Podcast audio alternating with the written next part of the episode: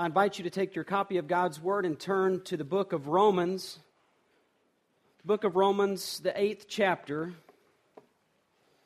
As many of you may know, this particular book, penned by the Apostle Paul, is at least in one sense a rich, systematic ex- exposition of what Paul refers to in Romans 1 1 and in Romans 15 16 as the gospel of God.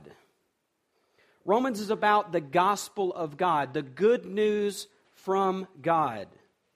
And this good news from God is the hope filled message that the very thing that God demands from sinners, which is perfection or absolute righteousness, that very thing that God demands from sinners, God Himself has provided for sinners through the life, death, and resurrection of His perfect absolutely righteous Son, Jesus Christ. This is the gospel. This is the answer to the life and death question how does God save sinners? For 16 chapters, Paul unpacks in detail various aspects of the gospel, including its substance, its foundation, uh, its benefits, and its implications. In chapters 1, 2, and 3, the whole world is shown condemned and lost in sin. In chapters 3, 4, and 5, condemned sinners are presented as justified and declared righteous if they believe on Jesus Christ. And then in chapters 6 and 7, Paul carefully explains God's method of sanctification.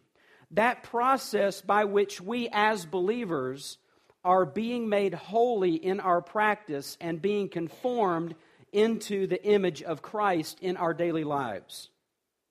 So, Paul deals thoroughly with justification, he deals thoroughly with the issue of sanctification. But at this point in the book, a question surfaces that Paul deals with head on, and the question is this Will this divine method of justification, and will this divine method of sanctification last? Or we say, will it endure? And we come to Romans chapter 8, which some have referred to as the brightest jewel in the setting of the Bible. Romans 8 is a no condemnation chapter. It begins with this blessing in verse 1 There is therefore now no condemnation for those who are in Christ Jesus. It concludes in verse 39 with this statement that nothing or no one will, uh, will be able to separate us from the love of God in Christ Jesus our Lord. Romans 8 is also a chapter about the Spirit of God, the Spirit of God living within the believer and ministering to the believer in some pretty marvelous ways. Interestingly, the Spirit who is only mentioned one other time in the first seven chapters of Romans, is referred to in chapter 8 nearly 20 times. And you'll notice all the various ministries of the Spirit that Paul highlights in this wonderful chapter. In verses 2 through verse 8, Paul describes how the Holy Spirit frees us from sin and death and enables us to fulfill the law. The Spirit also has a life giving ministry. Verse 11, he says, If the Spirit of Him who raised Jesus from the dead dwells in you, He who raised Christ Jesus from the dead will also give life to your mortal bodies through His Spirit who dwells in you. In verse 13, Paul mentions the sanctifying power of the Spirit. He says, For if you live according to the flesh, you will die, but if by the Spirit you put to death the deeds of the body, you will live. The Holy Spirit also empowers the believer to overcome sin in his or her daily life. The Holy Spirit leads and guides the Christian, Paul says in verse 14. He also performs a testifying work in verse 16. The Spirit Himself bears witness with our spirit that we are children of God. In other words, the Spirit draws us into intimacy with the Father. And that is a supernatural work. Uh, when you feel distant from God, the Spirit is pulling you back, making you want an intimate relationship with God, the shepherd of your soul. The Spirit also has a comforting ministry. He mentions this in verse 18. Simply says that when we suffer, that the Spirit is the one who helps us to understand that though we suffer in this life, there is a greater glory to come in the future. And these two themes of present suffering and future glorification, which initially show up together in verse 17, actually run through and unite this particular section, which runs all the way down through verse number 30. Now, as we approach verse 26, we begin to consider what, the, what Bible students have referred to as the doctrine of perseverance. The doctrine of perseverance. Now, this is not the first time that the Apostle Paul has brought up this issue of perseverance in the book of Romans. In fact, if you'll turn back just a few pages to Romans chapter 2, in Romans 2, verse number 6, Paul says, He, or speaking of God, God will render to each one according to his works. To those who by patience, and the word there for patience is a word which means perseverance or uh, uh, steadfast endurance. So, to those who by patience or by perseverance in well doing seek for glory and honor and immortality, he will give eternal life. Now, clearly, there is no way that any of us can come before God on our own. We are born under his wrath. We are born under his anger and his judgment because we are sinners by nature and we are lawbreakers by choice. And we really have nothing to offer to God, Romans tells us, that is acceptable to Him. In fact, it says that our good works are even detestable. That our, our good, righteous deeds, religious deeds, are even offensive to Him. But in Christ, Paul says, we are made acceptable.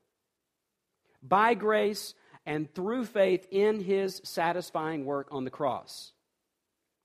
And now that we have been justified, and set apart unto God in our position, we have entered into that process of spiritual growth, that process of progressive sanctification, of being conformed into the image of Jesus. And in the end, when we face the Lord, Paul says, what we will notice is that we have been completely transformed into Christ likeness.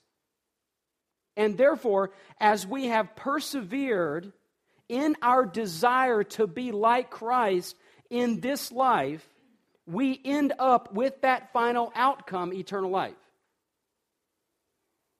If you'll turn maybe a page or two over in your Bibles to Romans 5. Romans 5, verse 1, Paul says, Therefore, since we have been justified by faith, we have peace with God through our Lord Jesus Christ through him we have also obtained, obtained access by faith into this grace in which we stand, and we rejoice in hope of the glory of God. More than that, we rejoice in our sufferings, knowing that, our, that suffering produces endurance. It's the same word there, that patience word, endurance. And endurance, verse 4, he says, produces character, and character produces hope. And hope does not put us to shame because God's love has been poured out into our hearts through the Holy Spirit who's been given to us. So Paul says this We have peace with God, and because of that, we rejoice in our sufferings. We exult in our tribulations. We boast in our trials because in them the power of God is on display. And as the power of God carries us through our difficulties and our struggles, there is a greater and greater strength to persevere. So, as believers, we are called to persevere. We are called to stay steady. We are called to be consistent and to press forward in the Christian life. But this is the rub. The rub is this that whenever we are called to persevere, we immediately face attention. On the one hand, we know that this is the proactive work that God calls his people to. That God calls us to be proactive in the pursuit of, of, of endurance, to pers- persevere in the faith. We know that on one hand, but yet on the other hand, we equally know that in this life and until we get to glory, we are vulnerable. And the pressure that we feel regarding this issue doesn't come because we doubt the importance of persevering. Because we know that persevering is important. and that it is the means by which God gets us to glory. And this tension also doesn't come because we doubt the promises of God, because we know that all of God's promises are true, always. The tension comes because of the fact that we are called as believers to stay steady and not to waver. Yet we know by personal experience and we know from our own track record that without the Lord's moment by moment help, without the Lord's constant help, we would sink.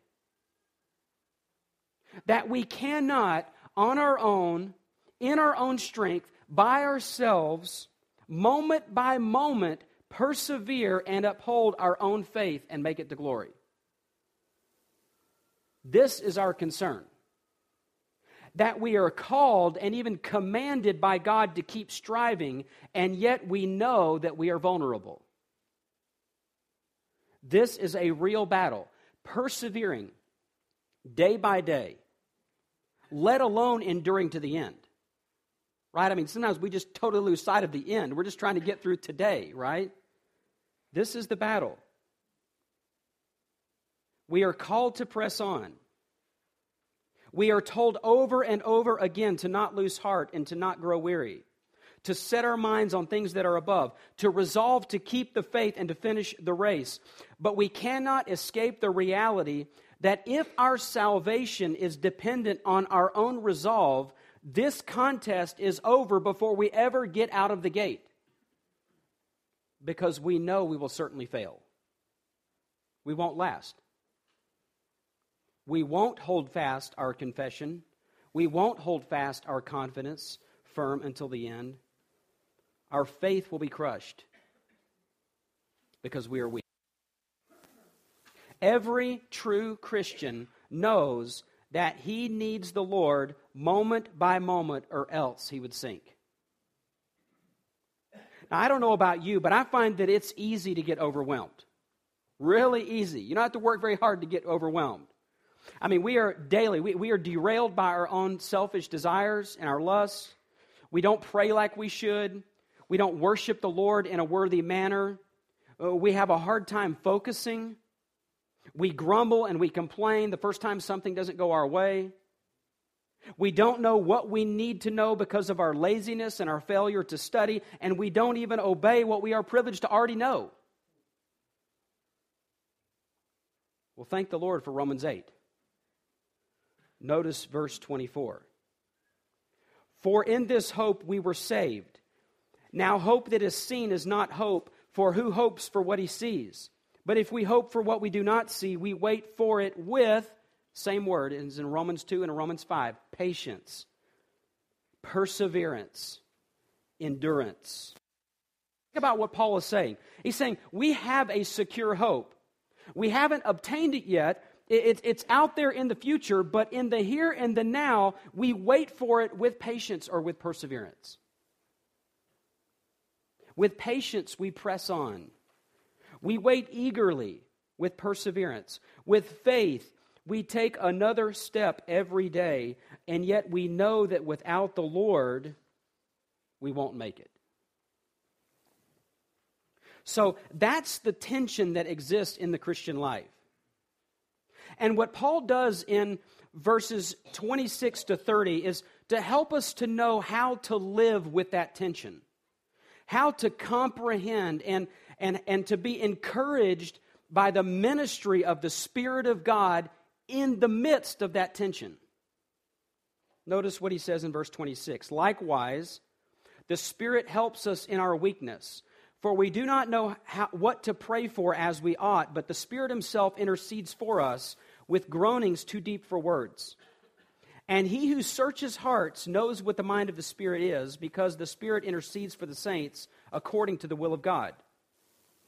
And we know that for those who love God, all things work together for good, for those who are called according to his purpose. For those whom he foreknew, he also predestined to be conformed to the image of his Son, in order that he might be the firstborn among many brothers. And those whom he predestined, he also called, and those whom he called, he also justified, and those whom he justified, he also glorified. Now, what Paul describes for us in these verses is one more way that the Spirit of God ministers in the lives of God's people. And what Paul unfolds for us here is what we might call the Spirit's protecting ministry.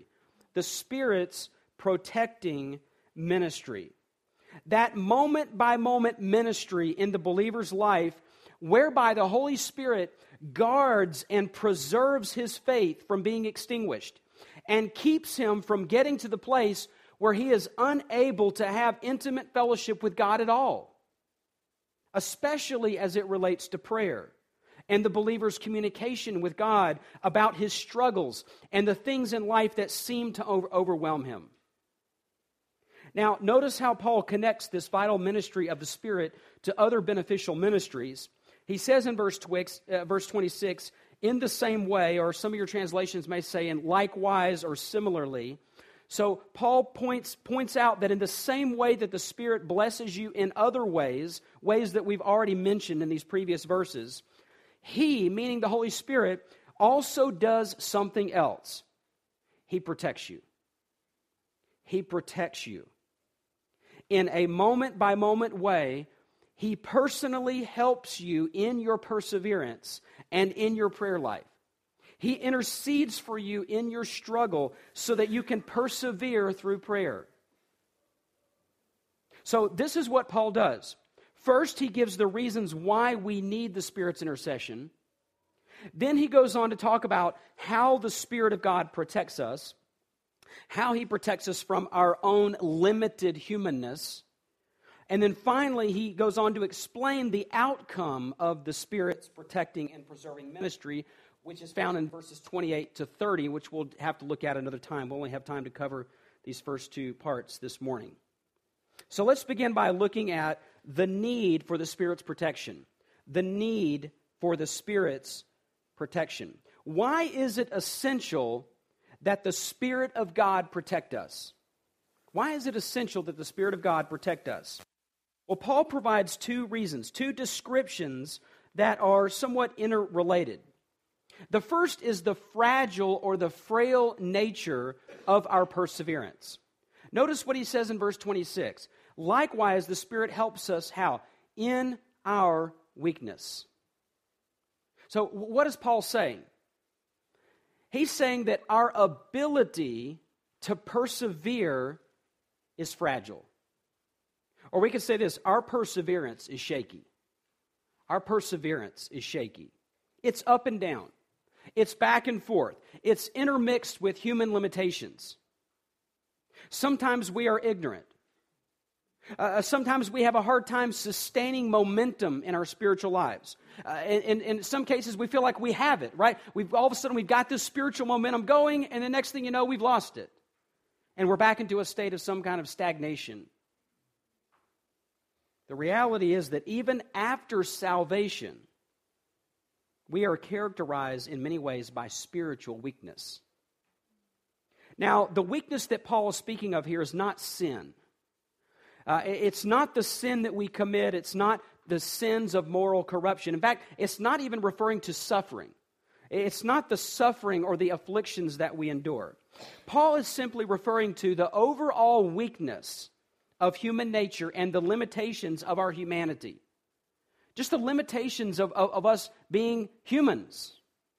So, Paul is not talking about sinful prayer here. here. He's, not, he's not referring to, say, that kind of prayer that James mentions in James chapter 4, verse 3, where he says to the believers there that they're not receiving from God what they ask for because they ask for what they want with impure motives.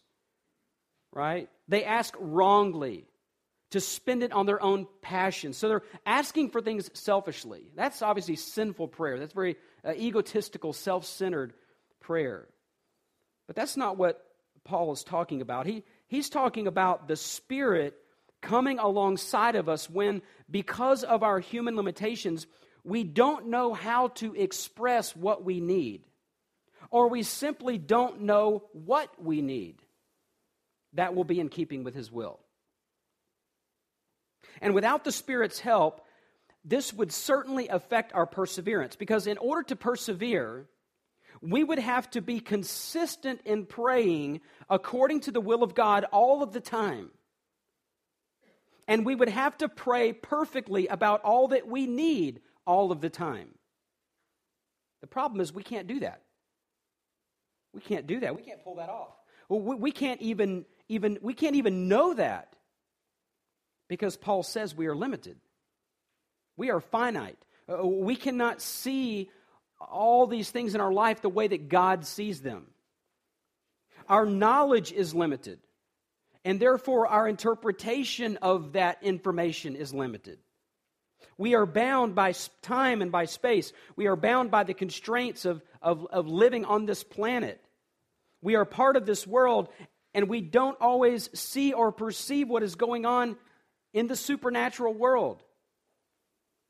And, and even though the scripture teaches that our inner life is being transformed by the Spirit, verse 23 here reminds us that our body is dying. So, though we have a mind that can be renovated, though we have a mind that can be renewed according to the truth, yet we have our outer man and, our, and physical parts of us that are vulnerable to corruption.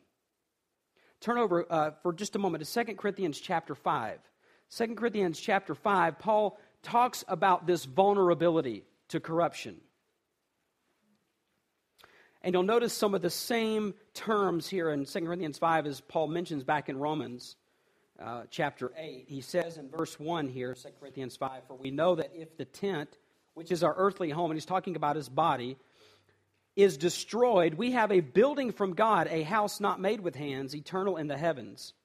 For in this tent we groan, longing to put on our heavenly dwelling. If indeed by putting it on we may not be found naked or vulnerable or incomplete, for while we are still in this tent, we groan, being burdened, not that we would be unclothed, but that we would be further clothed, so that what is mortal may be swallowed up by life. He who has prepared us for this very thing is God, who has given us the Spirit as a guarantee. So we are always of good courage. We know that while we are at home in the body, we are away from the Lord, for we walk by faith, not by sight. So, what Paul does here is he reminds us that if we have a body that dies, or if we have a body that is torn down, we will be given a body that is fashioned for eternity. And we long as believers to reach that end. But now, he says, the afflictions and the burdens of life affect us in profound ways. So much so that sometimes we don't even know what to pray for. So we are called to press on. We are called to persevere. We are called to hold fast and to hold on. And yet we know that, that, that part of our daily strength is very shaky and feeble, it's fragile. If we are ever going to make it, God is going to have to protect us. Think about what Paul says in Ephesians 2:10. He says therefore we are his workmanship, God's workmanship, created in Christ Jesus for good works, which God has prepared beforehand that we should walk in them. If that is true, if we are truly God's workmanship, then that means that we need Him to work on us, right?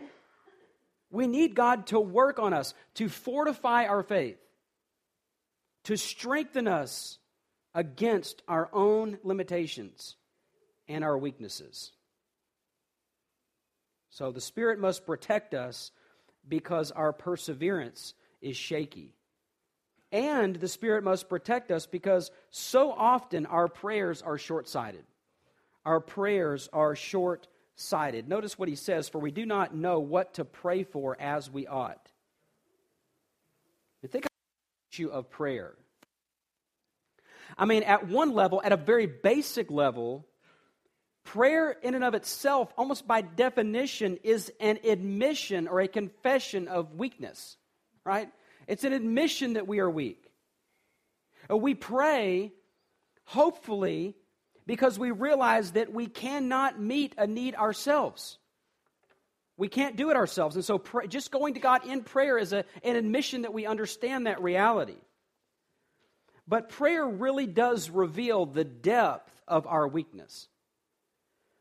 Because not only are we unable to bring about what we ask for, we're not even capable of always asking for the right things. Now, Paul's not talking about the physical dynamics of prayer here. He's not talking about things like, you know, uh, posture in prayer. Do we lay prostrate? Do we lay down? Do we, do, we, do we get on our knees? Do we bow? Do we lift up our hands? Do we close our eyes or keep them open? He's not talking about any of those things. He's also not talking about the methodology of prayer, because after all, prayer is relatively simple. In, in, in fact, sometimes we are guilty of complicating prayer when it's a relatively simple thing. Uh, most of us are familiar with the basic components of prayer, things like praise and adoration, confession, thanksgiving, petition, supplication, consecration, those types of things. But the question here is what exactly do we pray for? What exactly do we pray for? And in the context of suffering, because that's the context of Romans 8, it's, in, it's, it's, this, it's what we refer to sometimes the gospel gap, right? We've been saved by grace. We, we stand justified before God, and we're awaiting future glory, but yet we're in this day to day struggle, right? We're striving, we're persevering, we're walking by faith. It's in this, it's in this, this context of suffering we ask the question, what exactly do we pray for? And honestly, in the context of suffering, the answer to that question is not always very obvious to us. We may think that we know. I mean, when we're suffering, we may think that we know what we should pray for, but Paul's just being very blunt with us and telling us, you don't always know what you should pray for. We don't always know what to pray for we don't always have the right content because we don't always have the necessary information to make it make sense before God according to His will. And when we bring a struggle before God, it is so limited. Now, don't be discouraged. Be encouraged. And I'm encouraged by this. And one of, the reasons, one of the reasons why I'm encouraged by this is because you'll notice that Paul puts himself in our boat. Uh, notice that Paul says we. Okay? So, so Paul includes himself in this statement that we don't always know what to pray for. Paul's saying this. Now, we could go to passages like Ephesians 1:16 where Paul says, "I do not cease to give thanks for you mentioning you in my prayers." I mean, this was a man of unceasing prayer. We know that from the biblical record that Paul was constantly praying for others. He probably carried around parchments. Uh, he, he probably made notes of people and circumstances and, and requests and situations. And he most likely had prayer lists. And there was most likely a formality to his prayers. In other words, he was probably very systematic in praying about certain things. But yet he says here, I'm still included in this group. We don't know what to pray for as we ought. We are so limited, and we're limited in, in, a, in a variety of ways. Uh, we're limited because our perspective is limited, right?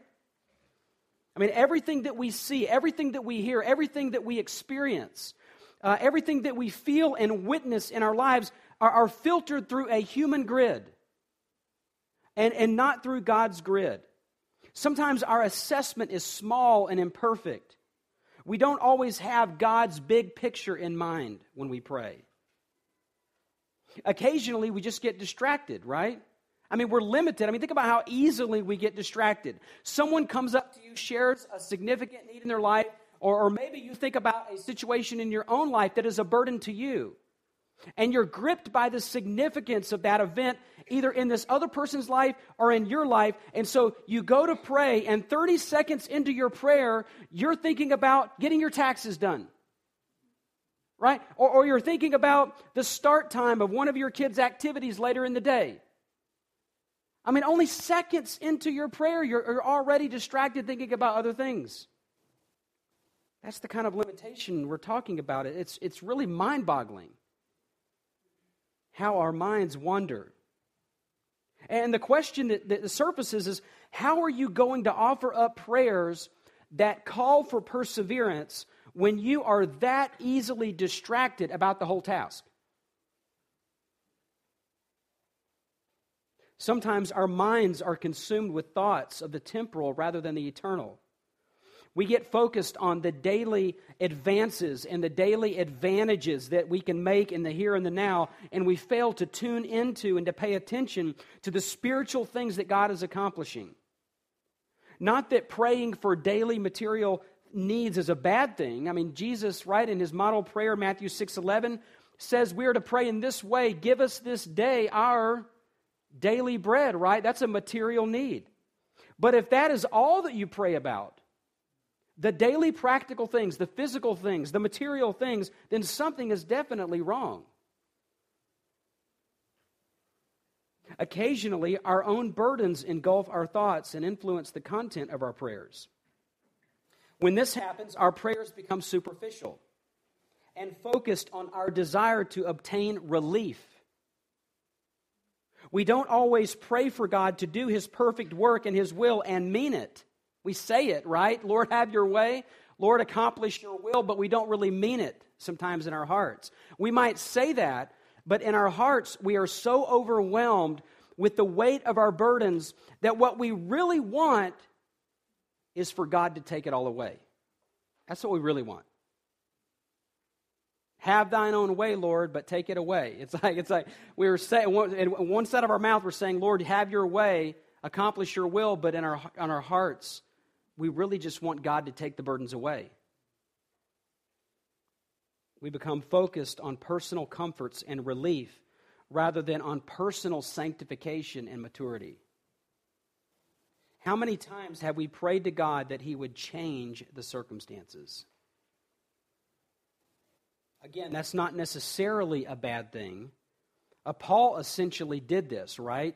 I mean, he did this himself during a time in his life when he was having to bear up under a major burden, a severe trial, one that was gutting him, one, one that he described as, as like a stake in his own heart, a shaft through his own soul. And he took this need, this matter before God, at least, as we, we know, of at least three formal occasions.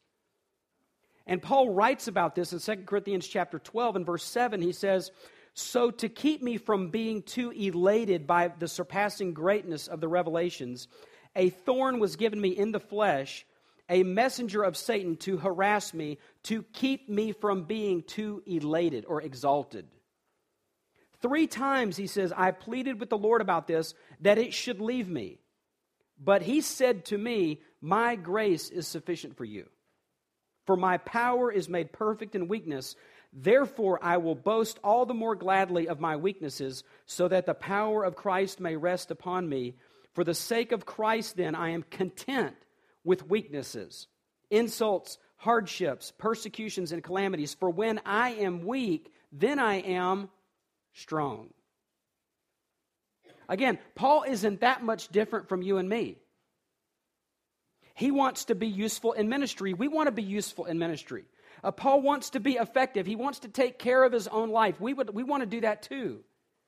He doesn't want to be excessively weighed down. And, and so he takes this request to the Lord and he says, basically, Lord, take this away. I mean, that's his request, right?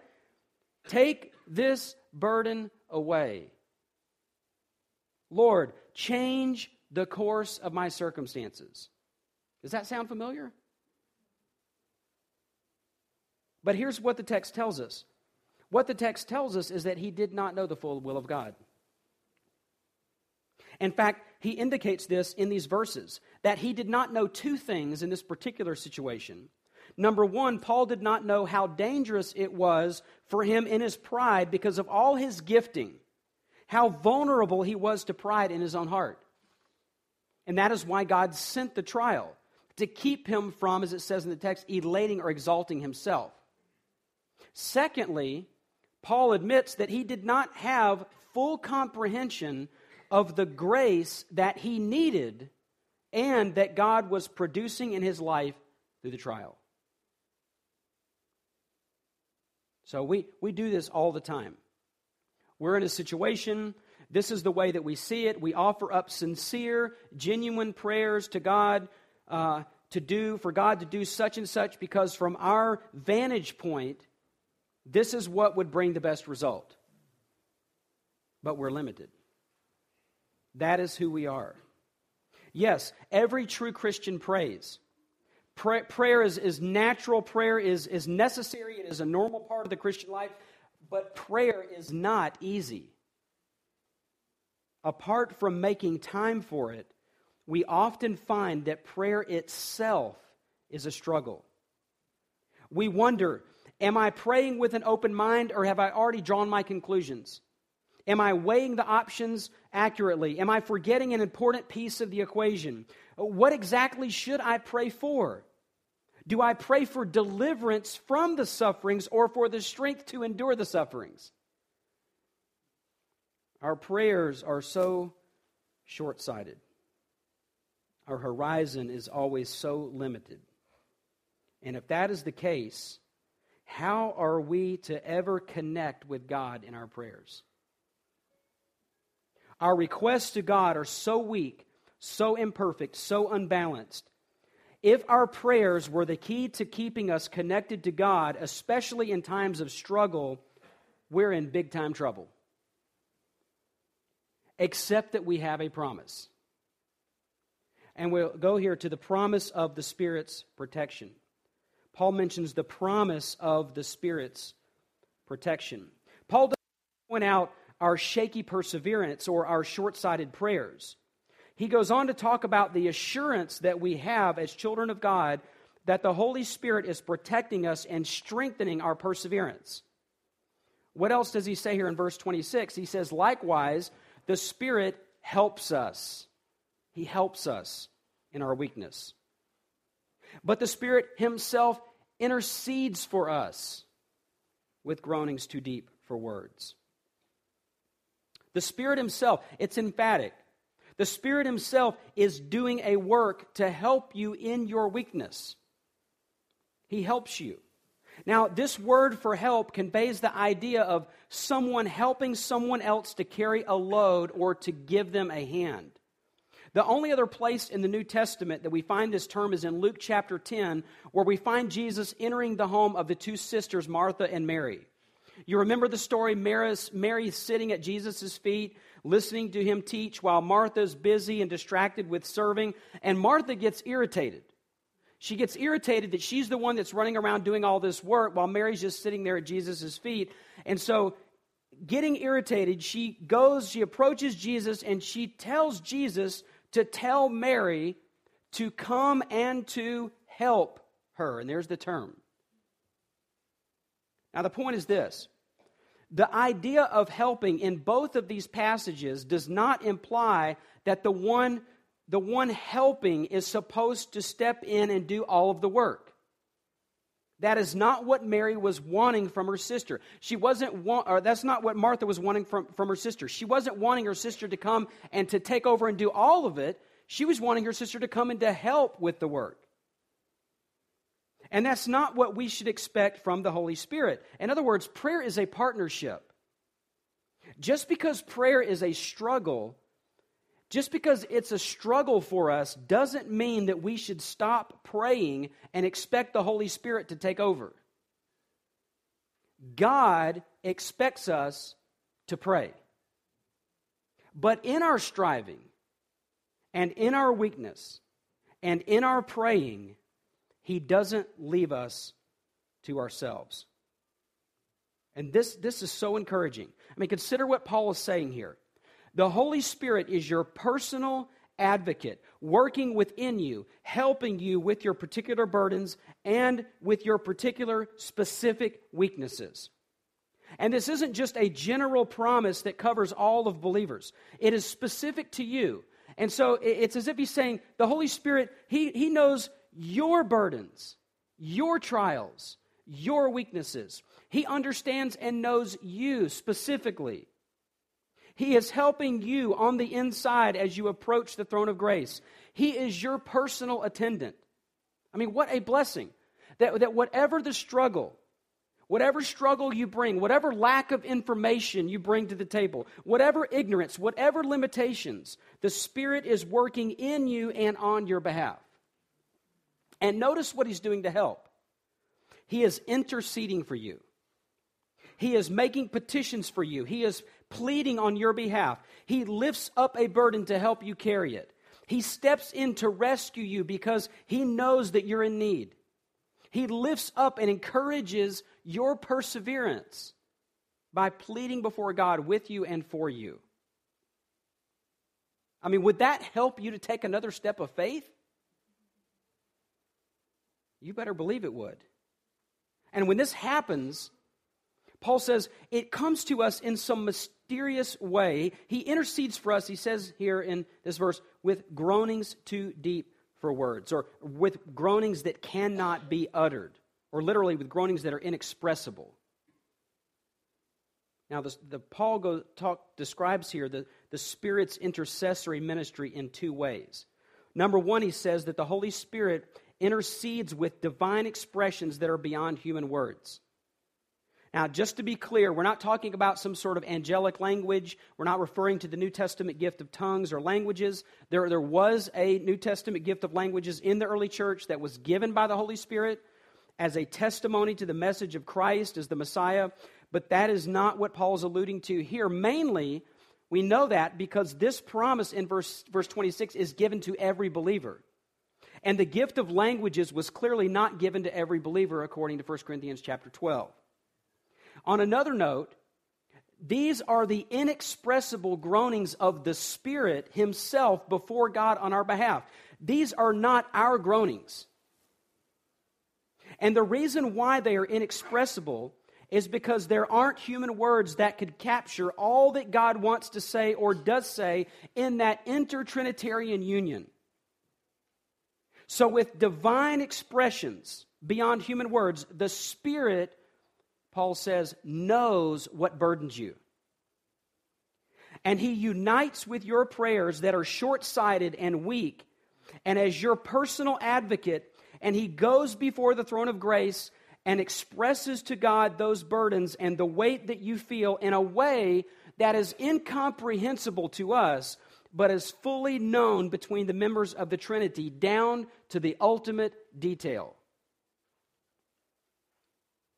So remember, you are limited, but the Spirit is not limited. He not only knows you, He fully knows the will of God. And He can translate your burdens in an absolutely flawless way with inexpressible expressions. Again, we're not talking about praying with sinful motives.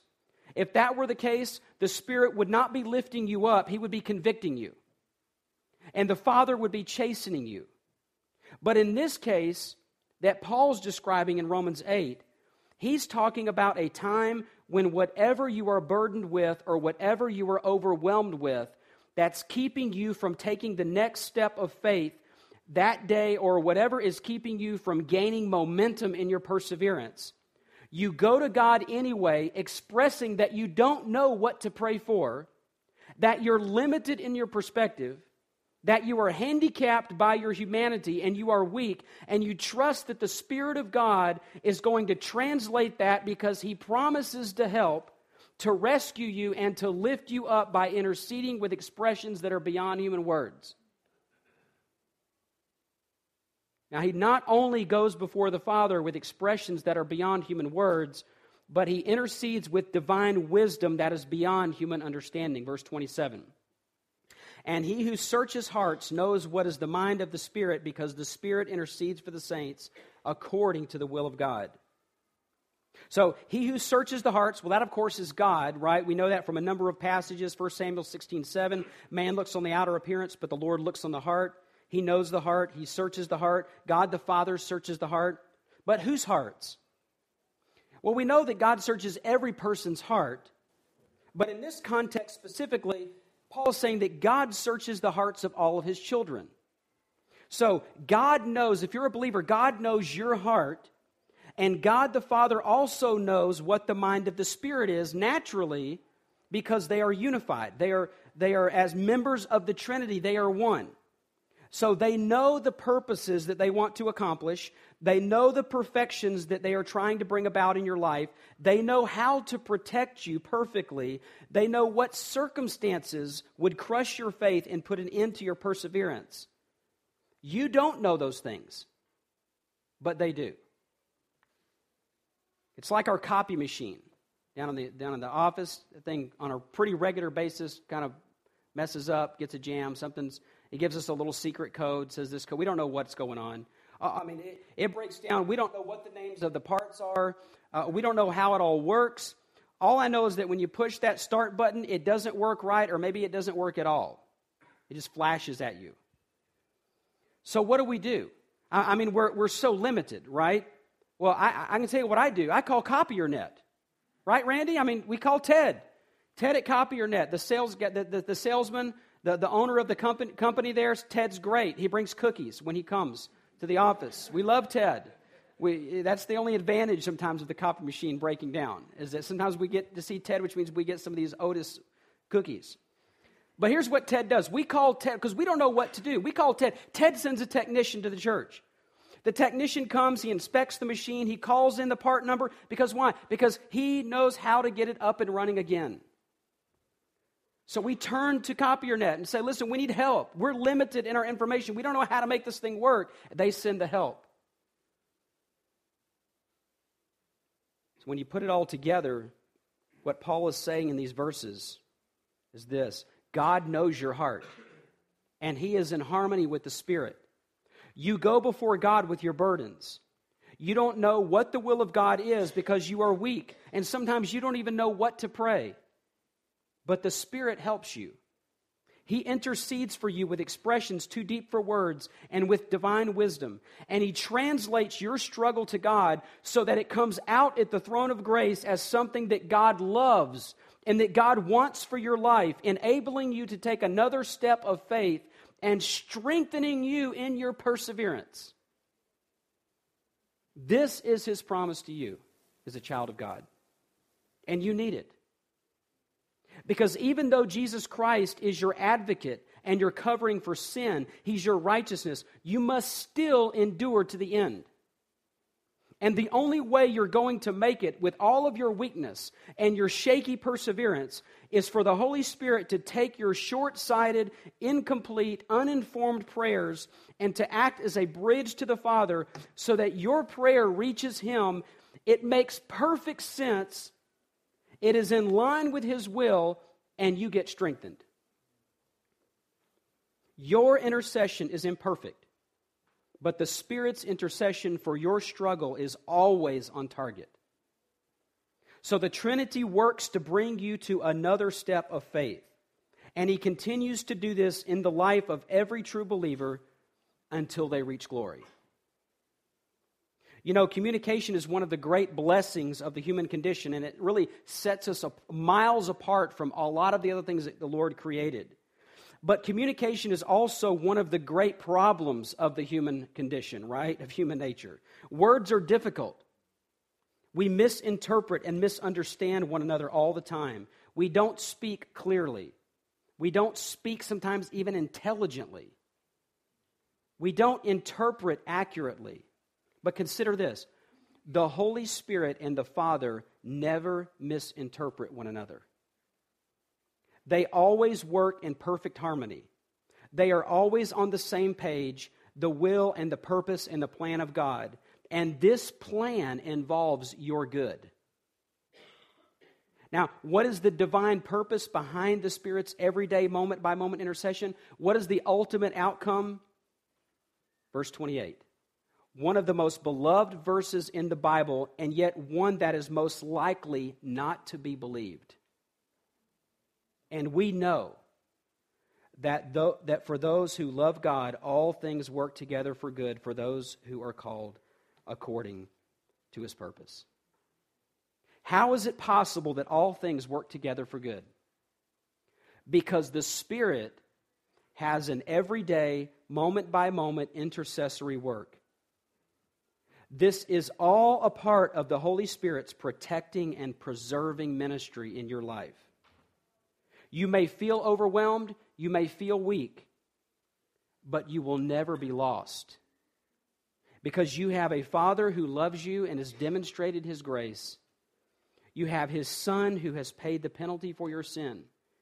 And you have his Spirit within you who is strengthening and protecting your faith day by day. So, in the struggle, don't run from prayer, run to prayer. Let's stand.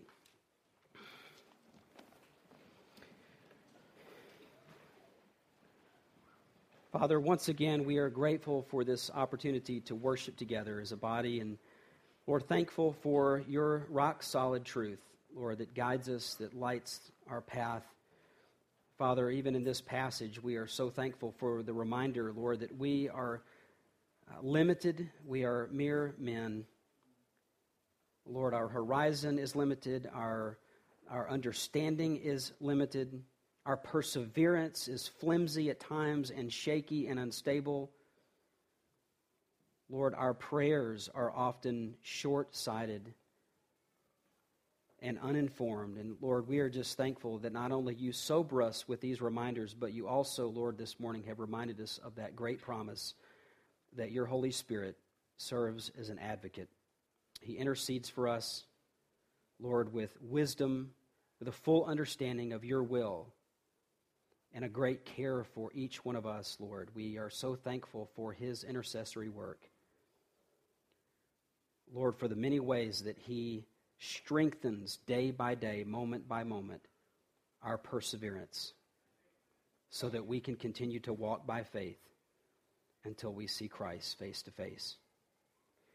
And Lord, we're just mindful again this morning that there are those that are here in our service that may not know you. Lord, they do not have an advocate. Jesus is not interceding for them. The Holy Spirit is not interceding and helping them because they, in their rebellion, continue to shake their fist at you, continue to live for themselves, for their own advantage, and not for Christ. And Lord, we just ask that your Holy Spirit would break their hearts, that, Lord, they would be humbled before you, that, Lord, they would give up their life of sin, and that they would run to the only sure refuge, Jesus, our Savior.